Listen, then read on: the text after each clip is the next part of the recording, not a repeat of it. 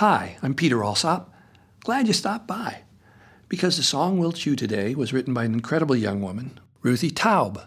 When I first met Ruthie, she performed all of her songs a cappella without any instruments. This one is the one about the bird in the cage. I recorded it on my Asleep at the Helm album as part of a collection of feminist songs about what men and women were going through during what's been called the second wave of feminism in the 60s and 70s. Unfortunately, this song is still amazingly relevant today, 44 years later. It speaks to the changes that we struggle with in our human dance with gender and sexuality. So, here from my 1977 album, Asleep at the Helm, let's listen to the one about the bird in the cage.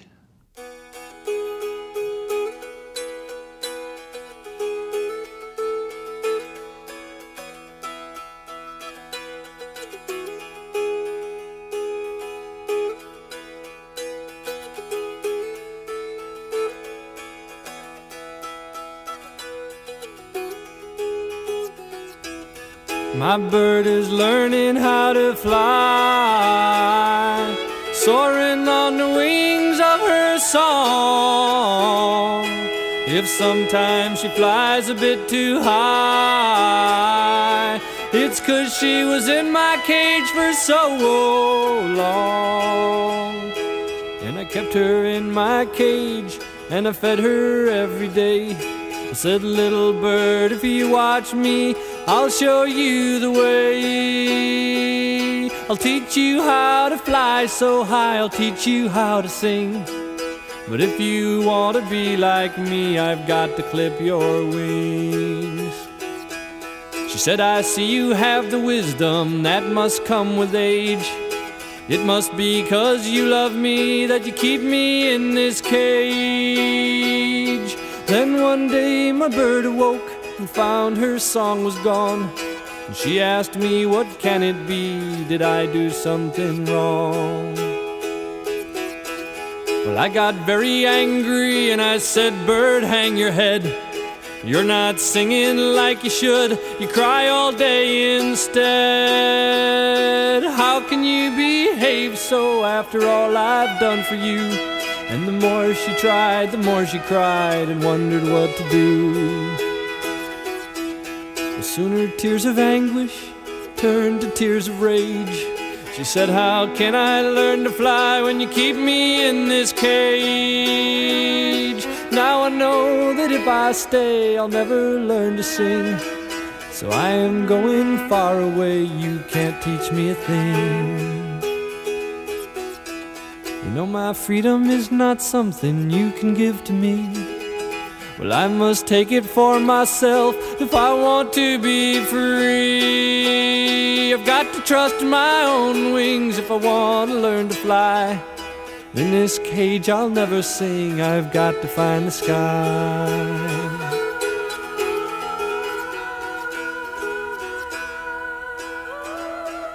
My bird is learning how to fly,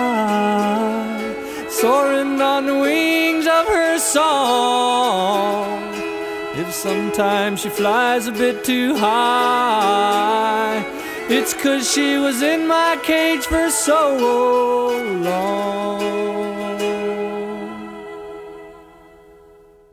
I played my Appalachian Mountain dulcimer on this song. It's one that I made at the Venice Dulcimer Works many, many years ago.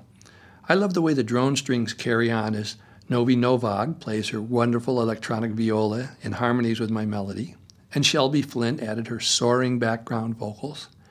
That was my second album and produced by my friend and filmmaker Julie Thompson. I love to perform this song because I get to play the guy who has caged his bird. I didn't really relate to being that kind of a guy, one we all recognize as someone who keeps his bird dependent on him. He feeds her, owns her, controls her by keeping her in his cage. He says he's going to teach her how to fly and to sing, when we all know that she already knows how to sing. That doesn't stop him from taking credit for teaching her and showing her how to do everything. It's what we now call mansplaining. And he tells her, for her own good, he's going to have to clip her wings. And she buys his story and loves him and sings to please him. But then she wakes up and finds that her song is gone. She's not happy anymore. Well, he gets angry with her for crying and not singing for him the way she used to, and he blames and guilts her, saying, Especially after all I've done for you.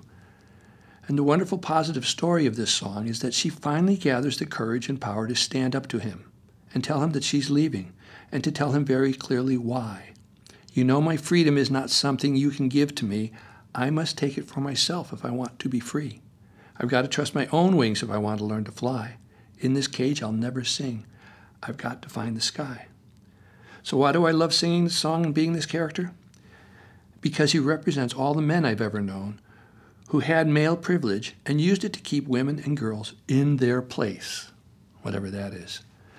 Because he was all the fathers who didn't trust their daughters to be able to take care of themselves or to be able to pick boyfriends who really cared about them and not just about having sex with them.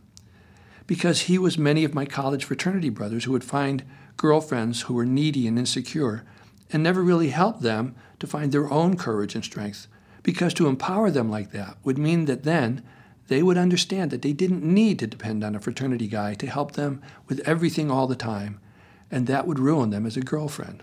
Because after this bird stands up to this guy and leaves him, he feels remorse because he sees that he lost her, he did it, and that she left him because he didn't value her power or who she was when he met her.